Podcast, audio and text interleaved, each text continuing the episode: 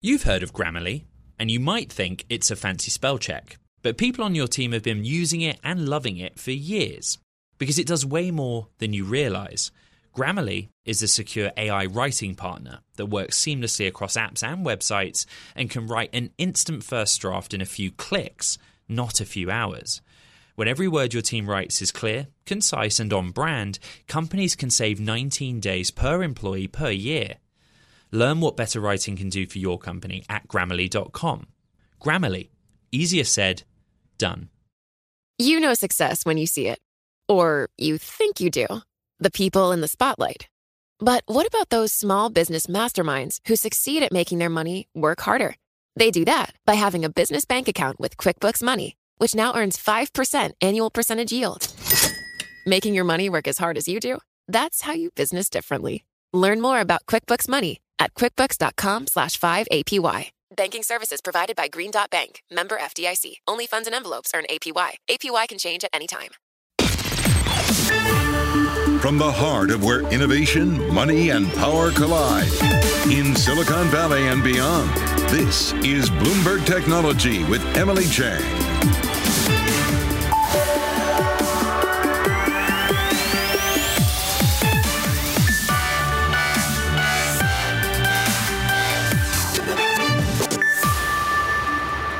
I'm Emily Chang in San Francisco, and this is Bloomberg Technology. Coming up in the next hour, Amazon gets absolutely pummeled after predicting a rough holiday shopping season ahead. Shares falling more than 20% at one point, adding pain to an already hurting tech sector.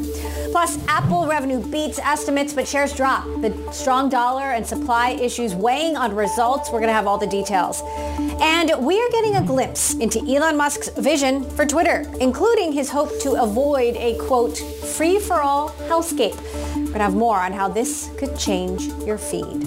All that in a moment, but first, a volatile day on the back of Meta's disappointing results and leading up to Amazon and Apple out after the bell. Our Ed Ludlow here to break it all down. Ed, lots of action today. Yeah, I mean, Em, you said it right. Amazon getting absolutely punished for the weakness in its fourth quarter forecast, the holiday quarter, of course. Its forecast for revenue significantly below what the street was looking for, 140 to 148 billion to come in the fourth quarter. The street was looking at 155.52 billion, but also the outlook for operating uh, income is weak, and that's putting it mildly. We've been saying all day on Bloomberg Television that companies in this earnings season either live or die by their outlook for what's to come in the final three months of this year. In comparison to other mega cap tech stocks, this is very weak. A mixed bag for Apple, down 1.3% in after hours, paring some of its earlier losses. But what I would say is that it was the iPhone sales that came in weaker than expected, along with services. Overall, a beat on revenue and a beat on EPS in the quarter. But as you talked about, this currency headwinds. And look at that PowerShares QQQ. It's the Invesco ETF which tracks the NASDAQ 100. You're going to have to take my word for it, Em. But being down 1.4%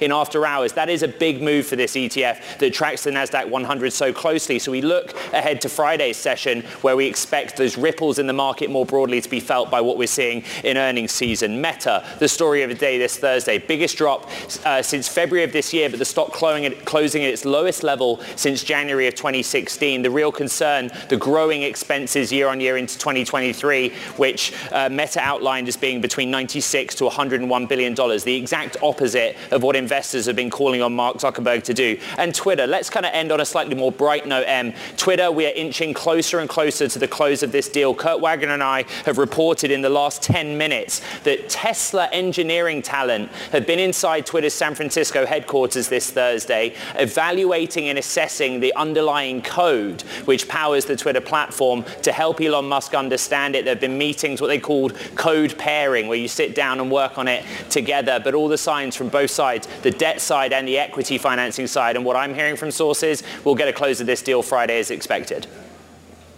All right, Ed Ludlow, thank you. Great reporting. Uh, I want to dig in further to those Amazon results. Shares tumbling in late trading due to a holiday quarter forecast that came in well below expectations. Rachel Tipograph is the CEO and founder of MikMak, an e-commerce platform that helps big brands grow. Joining us now to unpack these results. So not a warm and fuzzy outlook for Amazon this holiday shopping season. Rachel, what's your take on these results? Is this inflation? Is this a broader downturn looming?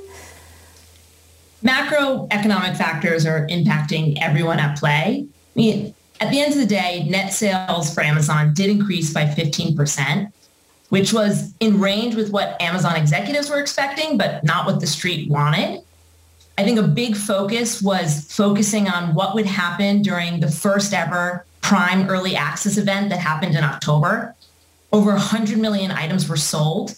So all of a sudden, Amazon was able to move excess inventory. It also showed that despite inflation, consumers were ready to shop as long as it was about value and convenience. What we saw at MikMak is that the categories that performed strongest during the sale event were health, personal care, and grocery, not necessarily consumer electronics toys. So what this continues to show is that consumers are willing to spend, but spend on necessities. So it sounds like you're a little more optimistic than the typical doom and gloom forecast that we've been hearing that said on the back of you know, not so great results from Microsoft, Alphabet, Meta. Could it all get worse than we think? So I actually think that Amazon is in a very unique position to eat those other companies' lunch. And the reason why is if you look at Amazon's advertising business, in this past quarter, it actually grew over 25%. It's now the third largest player in advertising in the US. This is significant. And the reason why is that changes in iOS 14 cookieless internet that negatively impacted Alphabet and Meta are actually benefiting Amazon.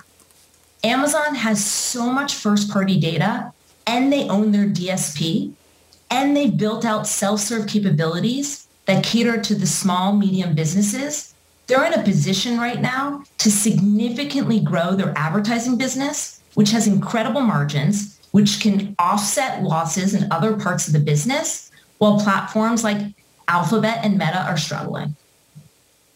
How is this impacting the brands that you work with, and obviously you help them grow their businesses in part with the, you know, the help of Amazon and other big e-commerce companies? Yeah, I mean, we work with huge consumer packaged good companies, and these companies understand that during trying economic times, you cannot stop spending. You can look at Procter & Gamble. You can look at Coca-Cola. Over their 100-year history, they always spend during trying times, and they always come out ahead. That being said, CFOs at those organizations want every single dollar to be able to work really hard. And that's why Amazon is in a unique position with its advertising business during this time because it has really, really strong return on investment. And so right now, what we're seeing across Fortune 1000 consumer packaged good companies is that if they have a dollar to spend, they're often moving it into environments like retail media where there's guaranteed ROI. You have some interesting thoughts about buy now, pay later and how that might have made uh, the current uh, consumer uh, situation worse. Can you share that? Yeah, absolutely. I mean, if you look at 2020 and 2021, which honestly within commerce are anomaly years, we always guide our customers to look at 2019. That's a much more realistic comp. But in 2020 and 2021, many consumers were trained to essentially spend money that they don't have. As interest rates have risen, all of a sudden consumers are recognizing that that buy now, pay later value proposition will put them in major debt and cost them so much. And so I share this because there was a lot of fake money that was being spent in the ecosystem. And if you remove that, all of a sudden, very quickly, you'll start to see trends that look more like 2019. And so in the long run, I actually think this is going to be, benefit consumers because hopefully it'll prevent them from going into deeper debt or debt altogether. All right, uh, Rachel Tipograph, founder and CEO of MikMak. Uh, really interesting insights from you. Thank you uh, for sharing all of that with us. Sticking with Amazon, the National Labor Relations Board says CEO Andy Jassy violated federal labor laws when he told me this about workers earlier this year. We happen to think they're better off without a union for a number of reasons, um, including the fact that you know, it's it's much harder uh, when you have a union to have a direct relationship with your manager, and to get things done quickly.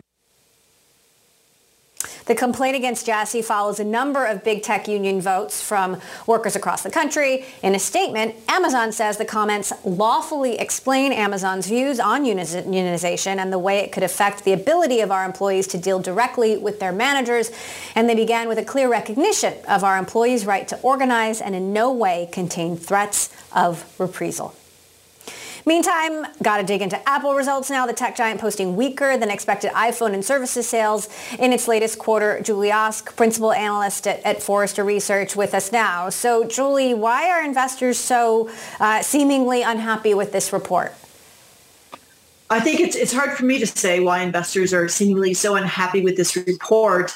Um, but I think one of the things you know that I look at more broadly is you know it's it's their you know it's not the big quarter. Um, you know they got product out even though consumers could order products. There were still a lot of delays in shipping products. Uh, they just announced a new tablet lineup last week. So I think, you know, the third quarter, whatever, you know, that quarter is going to be what it's going to be. But I think, you know, what's really important for every consumer electronics manufacturer is, you know, the holiday season. And that's what we've got to look forward to. And that's, you know, what's most important for them the rest of the year. So uh, let's talk about that. Uh, some words from Tim Cook here. He says, as we head into the holiday season with our most powerful lineup ever, we're leading with our values in every action we take and every decision we make. We're deeply committed to protecting the environment, securing user privacy, strengthening accessibility, and creating products and services that can unlock humanity's full creative potential when you look at the product lineup, what's available this holiday season, the way that they're keeping, you know, many of the prices the same, how optimistic are you that they're going to be able to move a lot of product? So, you know, I do have some optimism. We just put out, uh, Forrester just put out their holiday forecast, and we're uh, predicting, we're forecasting an increase in online spend of about 14.6%. Uh, when we've surveyed consumers, we have 18% of consumers saying they're going to spend more this year than last year. Uh, on the flip side, we still have about 40% saying that they're going to spend less. Uh, when we talk to consumers about how they're feeling about the economic headwinds, uh, we do have, you know, depending on the question that you ask, between like 39 and 41 percent of U.S. online consumers saying, "I'm delaying making purchases. Um, I am worried about the economy. I, there are things that I'm going to pull back on." Um, and then, you know, and just not making purchases they want to make. And then if you ask them just kind of the sentiment of how they're doing, there's probably about 50% of them that are worried about the economy, worried about their money, and definitely, you know, expect to slow down purchasing this holiday season. So I think it's, you know, going to be a question of, you know, what is that mix? You know, is that 18% the affluent 18% that Apple relies on year in and year out? Um, but I think it's, you know, it's, it's still going to be a good holiday season, but it may not be what everybody wanted it to be, you know, if we were to look at the forecast from earlier in the year it's going to be a tough season. Meantime, China has historically been a huge market for Apple. Tim Cook was really the architect of Apple's China strategy, and we're in the middle of a, of a, of a potentially history-making decoupling of the U.S. and China. How is Apple handling that, and how much will that impact or potentially hurt Apple over the longer term? Yeah, so I think that's always a hard question, Emily, because I think always, you know, the devil is in the details. I think one of the things that's been interesting about watching China from a consumer standpoint, which is closer to what I follow, is the Chinese are still far more locked down than we are here in the United States and than we are in Europe. And so there is more consumption of, um, you know, online media, virtual worlds. We're seeing far more interest in things like the metaverse uh, and, you know, and streaming media and things that keep them entertained at home. So I think it's, it's, it's hard for me to say, you know, know what's going to happen in China, but it's a very different environment that we have here in the U.S. in terms of, like I said, our mobility and how much we're depending on media and electronics and so forth to keep us entertained, to continue to work, you know, stay in touch with our friends and family and so forth. So it'll be interesting to watch. Uh, meantime, I have to ask you about the controversy, uh, changes in, in Apple's ad tracking policies, Meta hitting back this week with how much it's hurting them and other social media companies. You've got the skeptics and the critics out there saying that Apple isn't doing this to protect privacy or, or security, but to add to Apple's own bottom line. What's your take? So, you know, there's there's a little bit of both, but I don't know that anyone's crying for um, you know, Apple or Google's diminished ability to monetize the data of consumers, right? Those companies have grown very, very wealthy over the past couple of decades by doing so. And I think as we look forward and we're looking at the values that consumers have, you know, Tim Cook really hits on them one after the other. It is about our privacy. It is about security. It is about responsibility. It is about the environment. Uh, it is about trust. And if we look at some of the biggest themes that our clients are asking about, it's all of those. It's trust. It's the economy. It's the green, you know, it's being green. It's security. It's privacy and so forth. And I think that's really the long game. Uh, do I think that advertising is going to contribute in a substantial way to Apple's bottom line in the next five years? Um, I'd be surprised if they break out that revenue. I'd be surprised if it gets to be that big. Uh, well, always great to hear from you, Julie, uh, Vice President, Principal Analyst at Forrester Research. Thank you so much.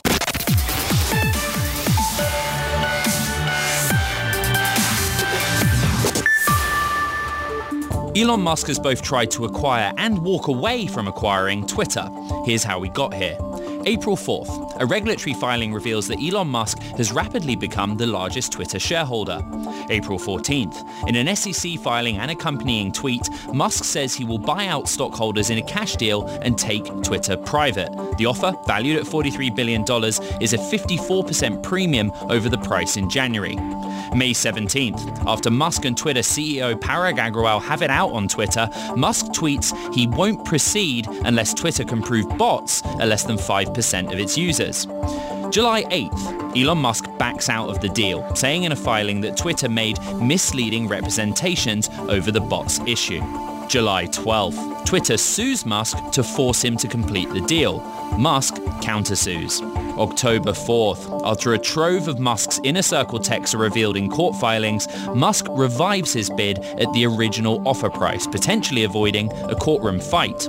October 6th, the Delaware Chancery judge pauses the court case, giving the parties more time to complete a deal. A 5 p.m. October 28th hard deadline is set, otherwise the trial resumes in November. Just some of the Musk Twitter saga there that we've been living through for most of the year, but finally this deal seems imminent. In a tweet addressed to advertisers, Musk said he wants to make Twitter a welcoming town square with highly relevant ads and less of a, quote, free-for-all hellscape. For more, I want to bring in Bloomberg Sarah Frier. And Sarah, our latest reporting is that Tesla engineers have gone to Twitter headquarters to review some of Twitter's code, and also that Twitter's code has been frozen ahead of a pending deal, so no changes can be made at the 11th hour. What's the latest that we know? Well, it looks to us from our sources that these Tesla engineers are meant to review the code to help Elon Musk assess it and think about what needs to be done. Um, you know, companies that have been around for as many years as Twitter has, their their code can always be confusing to newcomers. So he's bringing in some trusted fellow uh, folks from his companies he he also runs. Um, and and then just in terms of the the note to advertisers this morning, I think that Elon Musk is is trying a little bit of um, a reversal of what, what has been said out there about what he's going to do. I mean, we all know he has this free speech uh, plan for Twitter. What that's going to mean is is loosening up a lot of the moderation standards and bringing on content that could make advertisers uncomfortable. So I'm not exactly sure how he's going to do both things at once. As I wrote um, today for our quality newsletter, you you can't have a commercially viable social network, one that advertisers want to to buy promotions on, one that people want to join without some level of content moderation. There has to be some line that he's he's going to draw, and he's going to have to figure out what kind of balance he is comfortable with. How are Twitter employees feeling about this? We know he was at headquarters yesterday. There's this picture uh, that was posted of everyone gathered around him. Some people were smiling. It didn't look so, you know, potentially doom and gloom. Of course, you only can get a few few people in one photo. Um, but how are Twitter how are Twitter employees feeling about this? Given that he said, you know, there's reports that he might cut up to 75% of the workforce. He's bringing in engineers from another company to look at their code. Well, we, we skipped last night that he actually told Twitter employees that he does not plan to cut 75% of the staff. In fact, he, he claims he doesn't know where that number came from. Of course, you know, as we previously reported, it came from his own presentations to equity investors. So I think that there's just a lot of, of uh, maybe putting down the hatchet and the, all of this tension between months of court fights between Twitter and Elon Musk, you know, coming to a place where they can work together, where he can work with their partners and advertisers, where he's saying basically, I come in peace. You know, I, I am I am going to be the boss here, and, and I'm going to care about this. And, and he's comes he comes in with this this perspective, or at least he says in his letter to advertisers that he's doing this for humanity. Right? This is a very grandiose vision for what Twitter can be under his watch, um, and I think that that that kind of messaging actually does appeal to Twitter employees. They tend to say that you know when you talk to them, they're in it for for the impact you can have on, the world and our culture and our our um, you know politics. Like you know they can make a difference. So I, I think that is historically why people have joined Twitter and, and not maybe some other bigger tech companies that might pay them better. I, so it'll be interesting to see if, if Musk can can actually come in peace, even though he's certainly going to have to change quite a bit. He's going to have to cut staff and um, dramatically pivot the company in his vision. So he's in there talking to employees. He's walking around with the kitchen sink. Give us the TikTok of the next 24 hours. When does this deal get sealed? I mean, we're already reporting that Arch Capital is going to replace Twitter in the S&P 500 it, it's really a, a, matter of time before the shares stop trading on um, on the open market. That that will be our, our first public signal, perhaps, that the deal is done. Um, we're also looking at filings that might happen in Delaware. They they need. Uh, whatever is being signed right now, it's not final until, you know, it's like when you buy a house, it's not final until you get the keys. All these little steps have to be done before we can say the deal is closed. Um, but it, it, looks very much on track right now. Um, there are unlikely to be, I, I say this with a grain of salt, right? this has been quite the saga, but they're unlikely to be stumbling blocks between now and 5 p.m. on Friday um, Eastern Time, which is when the judge in Chancery Court says this, this needs to be completely complete by. She wants an email in her inbox by 5 p.m. saying it's, it's done. We don't need to go to court. All right. Well, some people might not be getting some sleep tonight, and I hope one of them is not you, Sarah Frier, our Bloomberg Tech editor. Thank you so much.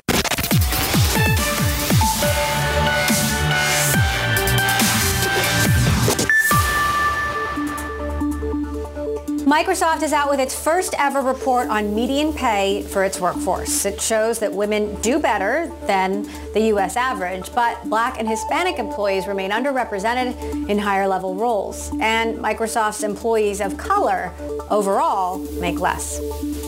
Tesla facing a criminal investigation into its self-driving system. Bloomberg has learned that the U.S. Justice Department is investigating whether the company made misleading claims about Tesla cars' ability to drive themselves. Dow Jones reporting the SEC is probing Tesla as well.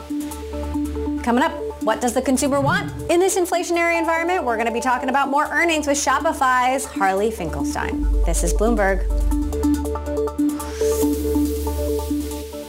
What if everyone at work were an expert communicator? What if every doc, message, and email they wrote was perfectly clear and concise? Inbox numbers would drop, customer satisfaction scores would rise, and everyone would be more productive. That's where Grammarly comes in. Grammarly is a secure AI writing partner that understands your business and can transform it through better communication. Companies that use Grammarly save an average of 19 days per employee per year that's because with Grammarly's AI, what used to take a few hours only takes a few clicks, like generating an instant first draft in your company voice or tailoring a message to your specific audience and goals. And Grammarly's personalized on brand writing help is built in everywhere your team works across 500,000 apps and websites. Plus, it's safe, secure, and already IT approved. Join 70,000 teams who trust Grammarly with their words and their data. Learn more at grammarly.com. Grammarly Easier said, done. Success is more than a destination. It's a path you take one step at a time. It's dedication, it's fortitude, and it's the work, passion, and grit inside of us that comes before all recognition. That's what Stifel has been doing for over 130 years, and it's why Stifel is one of the fastest growing wealth management firms in the country. And Stifel goes beyond traditional wealth management to offer you a full suite of banking services, direct access to one of the industry's largest equity research franchises, and a leading middle market investment bank. Quietly, yet strategically, Stifel has built a company and culture unlike any firm on Wall Street. Because success is the drive it takes to keep pushing. It's the passion to keep investing. It's the best of each of us made better by the best in all of us. And that is where success meets success. Find a financial advisor at stifel.com. That's S-T-I-F-E-L dot com. Stifel, Nicolaus and Company Incorporated. Member SIPC and NYSE.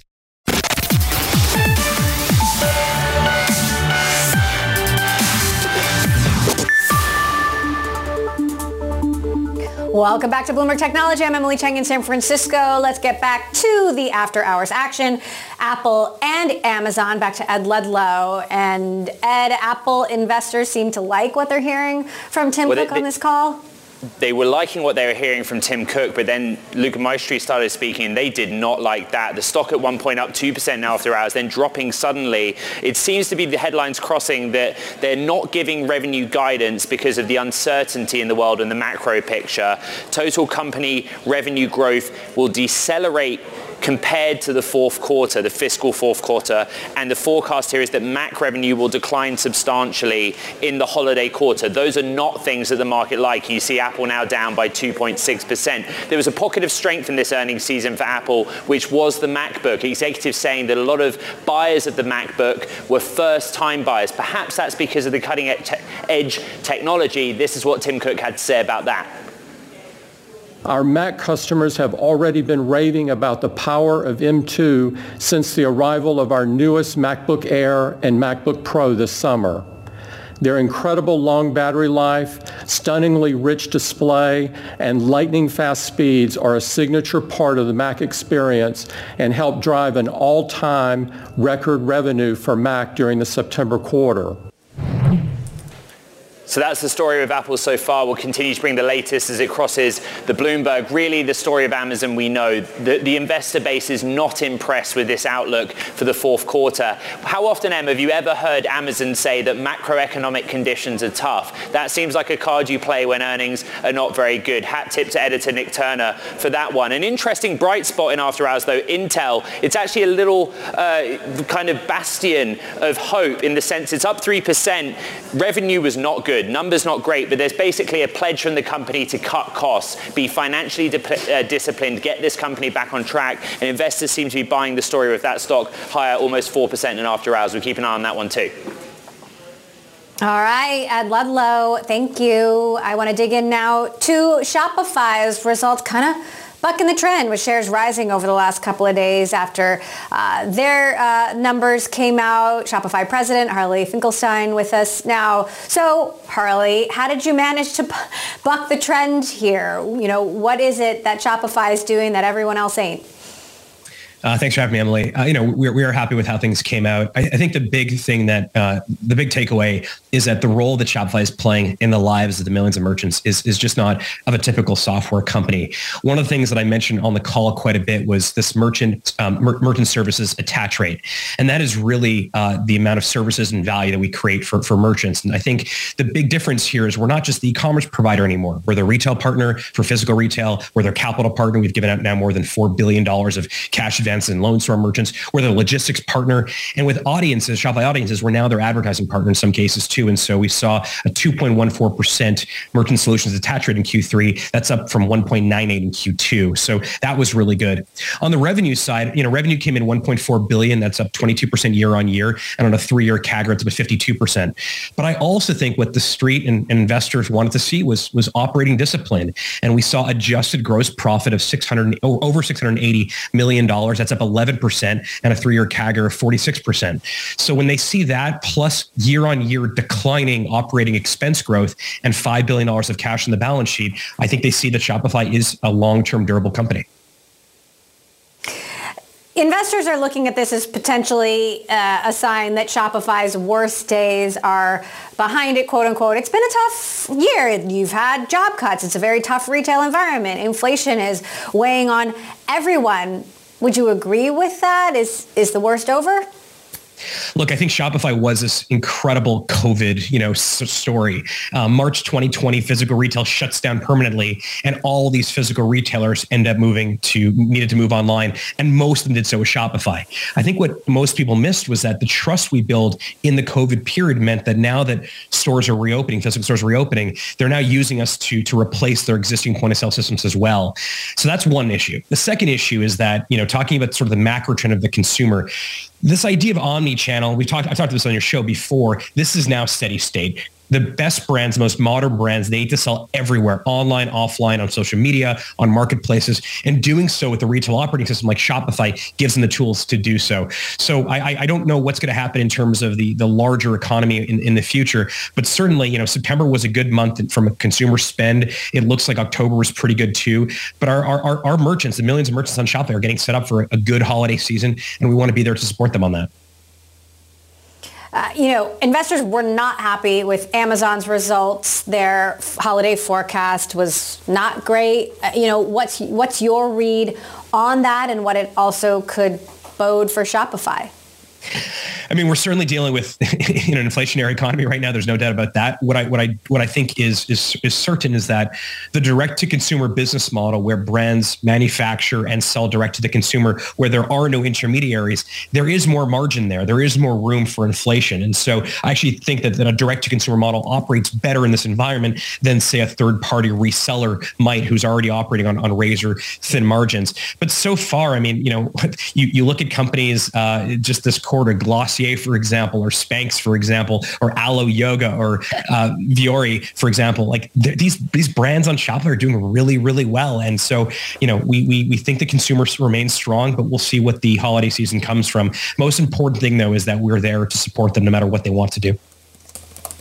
You had me at Vuori, Carly. Love it. Great I'm brand. Still buying. Great um, brand. Great story. let's talk about your logistics and fulfillment network. Obviously, uh, you've been developing that. Where does development stand now, and what are your ambitions there when it comes to investing and you know potential acquisitions? Yeah, we've made a lot of progress there. I mean, the goal is to build an end-to-end logistics network. So from the second your product is made at the factory to to when your your consumer gets it, we want to basic we want to handle that for for all of our merchants. The key though is that we want to make it so that when you use Shopify uh, F- Shopify Fulfillment Network, when you use our logistics uh, product, you don't have to think about logistics. But the key here is something that I mentioned on the earnings call today. It's called Shop Promise. This idea that when you use our fulfillment product, you can provide an anticipated delivery date with certainty to your consumer. In early testing of, of Shop Promise, we know that consumers will spend more, they will convert higher when they know when to anticipate it. So we're not trying to build out what Amazon did, this like one day free shipping thing. What we're trying to do is make it so that our merchants, one, don't have to think about logistics. It's not a problem for them. We'll take care of it. And second, that they can provide an, anticip- an anticipation of when the product will get into the hands of consumers. And we made a lot of progress there. So when that, you know, we, we've uh, disclose a partnership that we have with Flexport on that first phase from factory to port. From port to fulfillment, we acquired a company called Deliverr that does balancing better than frankly anyone on the planet. And that third phase, from the fulfillment center to the end consumer, that's really where Shopify Fulfillment Network takes uh, really ramps up. And, and and we have partners, you know, all over the U.S. right now that are using our software, our robotics technology from Six River System, and we are creating this this this logistics uh, network. And and we've made a lot of progress. We'll continue to do so. But the key really is the shop promise to give everyone, every small business, the same tools that frankly Amazon has with things like you know Amazon Prime, and, and we think we can do that. That said, in-person shopping is back, and I can imagine back even bigger this holiday season. How is Shopify prepared to adapt to that, or, and, are, and what are you planning for? Yeah. So it, it, it, you're, you're 100% correct. It, it is back. Um, it is, I mean, it went away obviously during the pandemic, but you know, we always believe the future retail is going to be retail everywhere. It'll be about consumer choice. The consumer may want to buy online or offline or on Instagram or Snap or TikTok or, you know, in person. So those are the tools that we've been building. What you saw in this past quarter was we saw a 35% increase year on year of GMV on point of sale. At the same time, we're seeing larger merchants replace their entire point of sale systems with Shopify Whether it's Alo Yoga or it's James Perse, my favorite brand, but also this quarter alone, more than eight, excuse me, eight retailers with more than 25 locations replaced their existing traditional point of sale systems with Shopify. We actually had one merchant of ours who replaced us in 175 locations. So we really are scaling up around Shopify. We call Point of Sale Pro to help larger retailers with lots of stores really replace and, and, modernize their, their in-store experience. But the idea is this, if you are a consumer and you buy something online and then you go into a store a week later, they should have the same information. It's one set of information, one set of customer data, one set of inventory. That this, like the idea of omni-channel, I think is going to become like talking about the color TV in a few years from now. You don't say color TV because every TV is fundamentally color TV. That's what omni-channel will be. The best retailers that are most successful will be omni-channel by default in the future. All right. Shopify president Harley Finkelstein it should be should uh, will certainly be an eventful holiday season. That at least we can say.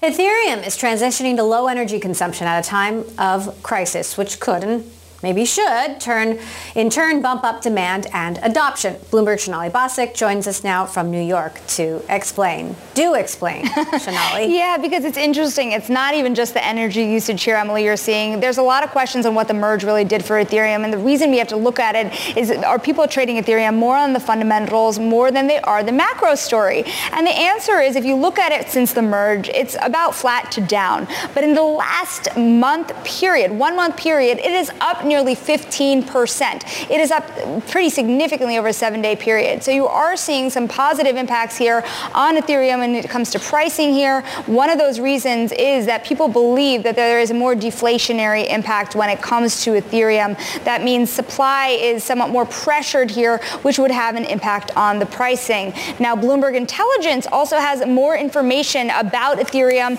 They're really positive on the uh, trends here in terms of usage over over the longer term. Remember, the reason I bring this up, Emily, is because when I talk to my sources, not just in crypto, but in the banking industry, they're watching Ethereum really closely on what it could mean in terms of, you know, the next cryptocurrency that could really help form a backbone to the financial system. So the more you see Ethereum succeed, the more you see more traditional players also be more comfortable with the network itself. Now, I think we should also kind of turn our attention here to kind of what this means for the broader network. I know we're going to talk about this in a second here, but, you know, the idea here that people are trading more on fundamentals and less on the macro story, I think is really important to a lot of large investors. And there's some questions about how that is starting to form in the market, uh, especially as you're seeing some more macro hiccups come to the forefront and inflation be as sticky as it is. Bitcoin had a couple of strong sessions earlier this week. It's back above 20, and yet, you know, we've had, you know, several guests on this show uh, saying it's going to go down to 12 or 13. You know, is it really decoupled from the rest of the market? Is this just a blip? It, the reason that it's important to watch this at this point, to your point, it's held above 20,000. It's faced a little bit of pressure in the last 24-hour period, but again, that 20,000 level is a psychological level. It's an important level to hold on. When you talk to folks that were surveyed by uh, by Bloomberg, hundreds of people, they really say that it's not going to break in or out of a very large range. 12,000 uh, would be lower than that range. So if you do see a drop to that point, then you do have a lot more psychological issues when it comes to trading Bitcoin, especially barring any large leveraged event like you saw earlier this year with Three Arrows or anybody else. So to your point, if it were to fall that much, it would be concerning. But I think you also have to take note that you saw massive tech firms report earnings that were very disappointing, yet Bitcoin holds up generally in the face of that when Bitcoin has been trading correlated to the NASDAQ for a while. I'll refer back to Dan Morehead and a note that he put out with Pantera just a couple of days ago, and that crypto has really traded a very low correlation to the S&P for most of its life, but in the last eight months, it was very correlated to the NASDAQ. And he says that there are uh, risk assets struggling, but there is a world where blockchain does well and the S&P was down, gold was down, treasuries were down, and the Galaxy Crypto Index was up 7.3% in that same time frame. So again, near-term signs of decoupling. Does it hold is the main question for the market. All right, Bloomberg Sonali Basak, as always, appreciate it. Coming up, more earnings, overstock. We're going to talk about that and more with its CEO, John Johnson, with us next. This is Bloomberg.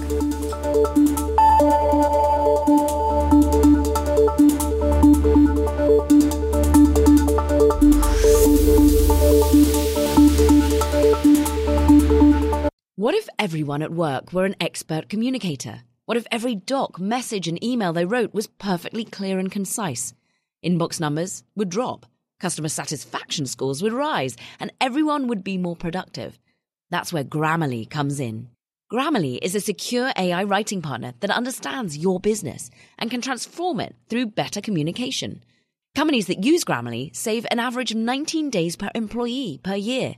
That's because with Grammarly's AI, what used to take a few hours only takes a few clicks, like generating an instant first draft in your company voice or tailoring a message to your specific audience and goals. And Grammarly's personalized on brand writing help is built in everywhere your team works across 500,000 apps and websites. Plus, it's safe, secure, and already IT approved. Join 70,000 teams who trust Grammarly with their words and their data. Learn more at grammarly.com. Grammarly, easier said, done. Success is more than a destination. It's a path you take one step at a time. It's dedication, it's fortitude, and it's the work, passion, and grit inside of us that comes before all recognition. That's what Stifel has been doing for over 130 years, and it's why Stifel is one of the fastest growing wealth management firms in the country. And Stifel goes beyond traditional wealth management to offer you a full suite of banking services, direct access to one of the industry's largest equity research franchises, and a leading middle market investment bank. Quietly, yet strategically, Stifel has built a company and culture unlike any firm on Wall Street. Because success is the drive it takes to keep pushing. It's the passion to keep investing. It's the best of each of us made better by the best in all of us. And that is where success meets success. Find a financial advisor at stifel.com. That's S T I F E L.com. Stifel, Nicolaus and Company Incorporated, member SIPC and NYSE.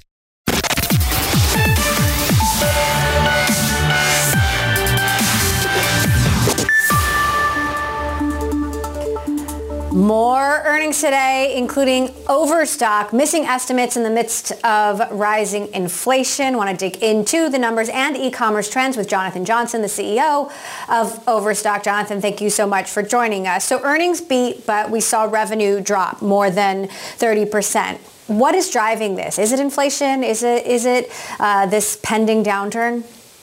Well, I think it's a lot of things. I think it's uh, lapping pandemic numbers where we grew really well. It's a very promotional environment. Uh, many of our competitors are have too much inventory and are working to liquidate that. That makes the environment more difficult. And of course, there's inflation and rising interest rates. When interest rates rise, housing sales go down. That, of course, of course, hurts our business as a home furniture retailer. So lots going into it. I think the good news is, even with all that headwind, Overstock is profitable for its 10th consecutive quarter. We've got a very asset light business model that works when the jolts help us and that works when the jolts are against us. Is Overstock responding? There's some criticism that growth in advertising is sort of overshadowing bread and butter retail on the website and that there are too many promos. Boy, you know, I, I think uh, in a highly promotional market uh, where competitors uh, are holding more and more sales, uh, we have to be there. Our, our view is we're always going to provide smart value to our customer, which means the best product they can afford for the amount of money they're spending, really quality product. Uh, we promote. Uh, we are also in the middle of launching a new marketing campaign that associates our brand more with home. We are a 100% home furniture and home furnishings company. Uh, we've got a new ad out that's entitled Come On, Get Comfy. We've got social media uh, brand ambassadors that have just signed on, really pushing our mobile app. So there's a lot of marketing to try and push overstock, overstock sales that are not just promotions. Let's talk a little bit about the broader landscape, though. Amazon stock was pummeled today. Not uh, not a bright forecast for the holiday quarter. I'm curious what you make of that, and if you're ex- you know expecting to, to feel similar trends. Well, look, I think uh, it's a very competitive market uh, in a tough economy. And, uh, you know, our top line sales were down year over year significantly. We're not pleased with that. But I think it's incumbent upon all businesses when that happens to manage to the bottom line and make sure you're profitable. The way I view today's economy, it's like we're hiking down into the Grand Canyon and we're going to have a long hike up at some point. In order to hike up that North Rim, every hiker needs energy and fuel. And for a retailer, that need means you need lots of inventory and a strong balance sheet. Overstock has both. I think that bodes well for us in the future. Let's talk about your inventory because you've been diversifying your products, and I'm curious how well that's working out. You know, for example, when, when Amazon uh, diversified into more products, return rates went up. They're now a machine at accepting returns. Are you getting more returns, and how would you say your return operation compares? We've actually been focusing. We went from being a general merchandiser, and over six quarters, we got rid of everything that wasn't related to home. So we're really a furniture and home furnishings company. During the last three years, we have doubled the amount of home product we have on site. That doesn't mean tens or hundreds of thousands more. It means millions of more products. Uh, we have always been good at managing returns on home furniture and furnishings, a difficult thing to do. And we think it's one of the characteristic that sets us apart. We are all about easy delivery and support for our customers. They know that if they buy something for us, they're going to have a good experience on the back end. It's going to be delivered well and on time. And if for any reason they want to return it, we're good at facilitating that return and we're getting even better through a partnership we're piloting with UPS right now. Give us a status update on supply chain issues. Is, is the worst behind us? How are those going to be felt through the holiday quarter? First off, I think most retailers are flush with inventory. We're flush with inventory too. So that that piece of the supply chain is not a concern. If customers are worried about getting product on time for the holidays, if you come to our site and you push click to order, we're pick packing and shipping that day or the next. So there's no worries there. I think on the supply chain front, uh, stuff being manufactured overseas, that supply chain is running fairly smoothly. Container costs have gone way down. The ports aren't clogged like they were before. The place where there are still supply chain constraints is from the distribution center uh, to the customer. And that's mostly in Costs are more expensive because of higher fuel, uh, more accessorial surcharges. That means it's either being passed on to the customer or, in our case, often eaten as part of our gross margins. So what are going to be the most popular items this holiday season? Sounds Boy, like I tell you, you've got a I lot of inventory and it's going to get to folks on time. we got a lot of inventory. One place that we're particularly deep are uh, giftable products. We've got lots of uh, home appliances, big brand names like KitchenAid, uh, Mr. Coffee, uh, Cuisinart. Uh, these tend to be highly giftable items. We've got lots of them. The other products that have been selling well recently are things to do with home improvement. As home sales are down and people realize they're staying in their home and they want to spruce it up, we've been selling lots of home Okay. improvement products, things like bathroom vanities. All right, some gift ideas too uh, that I hadn't thought of. Jonathan Johnson, CEO of Overstock, thank you so much uh, for joining us. And that does it for this edition of Bloomberg Technology. Coming up Friday, we've got Ross Gerber. He will be talking about Elon Musk and more. Of course, a big Tesla investor who wasn't such a fan of Twitter. And of course, we'll give you an update on the deal. This is Bloomberg. To address our new climate reality, the world needs radical solutions. Collaborate for a greener future at the Bloomberg Green Festival, a groundbreaking celebration of the thinkers, doers, and innovators leading the way. From design and culture to technology, science, and entertainment, hear from inspirational speakers and immerse yourself in climate solutions. July 10th through 13th in Seattle. Title sponsor Amazon. Get 20% off using promo code radio20 at bloomberglive.com slash green festival.